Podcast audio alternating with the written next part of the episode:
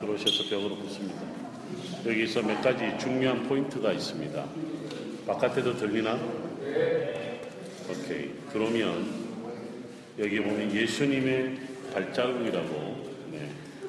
지금 앞에 보면 달러를 갖다 놓고 예수님 발자국이라고 크게 표시가 되어 있는데요. 저기 예수님 발자국이라고 사기치고 있는 저것이 또 교회가 남겨놓은 것이 아니고 무슬림들이 남겨놓은 그런 장식. 예수님 발자국이 이렇게 크기가 없잖아요. 그렇죠? 원래 여기가 교회가 있었을 때는 누가 이렇게 네. 지금 소영근 교수님이 계시는 방향이 동쪽이에요. 교회가 원래 동쪽으로 나 있었죠. 여러분 성 소피아 성당에 갔을 때 가이드가 이렇게 말해줬을 텐데 모든 모스크는 어느 방향으로? 메카. 내가 얘기해줬나? 그게 있어요. 자, 여러분들 메카로 향해 있다는 게 뭐냐면 지금 어, 이시동 교수님 설명하신 요게 뭐냐면 미흐라브라고 그래. 미흐라브.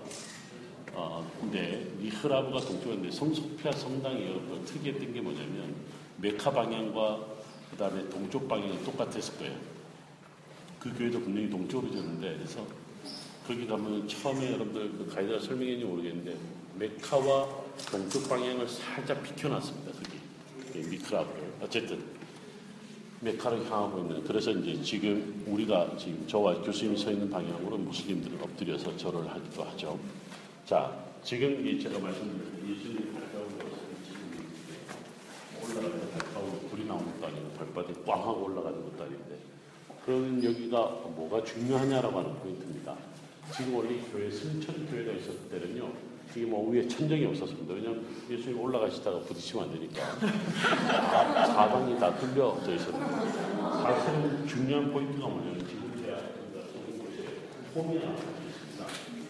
이게 뭐냐, 뭐냐면 기억나세요? 사도행전 1장에 보면 예수님께서 승천하시고 난 다음에 그 모습을 보는 사람들이 예루 감나몬이라는 곳에서 예루살렘으로 돌아가니 안식일에 가기 알맞은. 그 안식일에 가기 알맞은 거리가 얼마나 될까요? 자, 어? 1km? 네. 정확히 말씀해 주시는데 여러분들 이게 1km인데요. 1000m입니다. 왜 1000m냐면 큐비스로 바꾸면 2000큐비스예요. 여기가 여기까지 50cm가 바꿔요. 성서사전에는 50cm라는데 여러분 여기서 뭐 47cm, 45cm 뭐 이렇게 우리가 요걸 갖다가 어, 성경에서 cubit이라고 그러죠. cubit이라고 그러죠. 이걸 왜 이렇게 하냐면 당대 파라오의 파라오의 여기서부터 여기까지를 이야기를 합니다.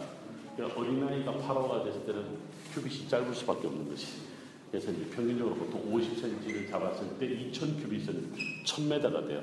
여러분 2000cubit이란 말이 어디서 나오냐면 어디서 나왔냐면 우리가 요단강에 갈 때 출애굽을 해서 드디어 가나안 땅 들어올 때 언약궤가 가고 뒤에 집합에서 따라갈 때 상거가 2000큐빗이더라고 여호수아서 3장에 나옵니다. 그 근거를 해서 그래서 이제 성사학자들은 뭐라고 생각하냐면 광야에 그들이 언약궤를 만들고 난 이후에 12개 지파가 이제 그 언약궤를 중심으로 진을 쳤을 때 여러분들 왜 미리암이나 미리암이 진 밖에 쫓겨난 일이 발생하죠.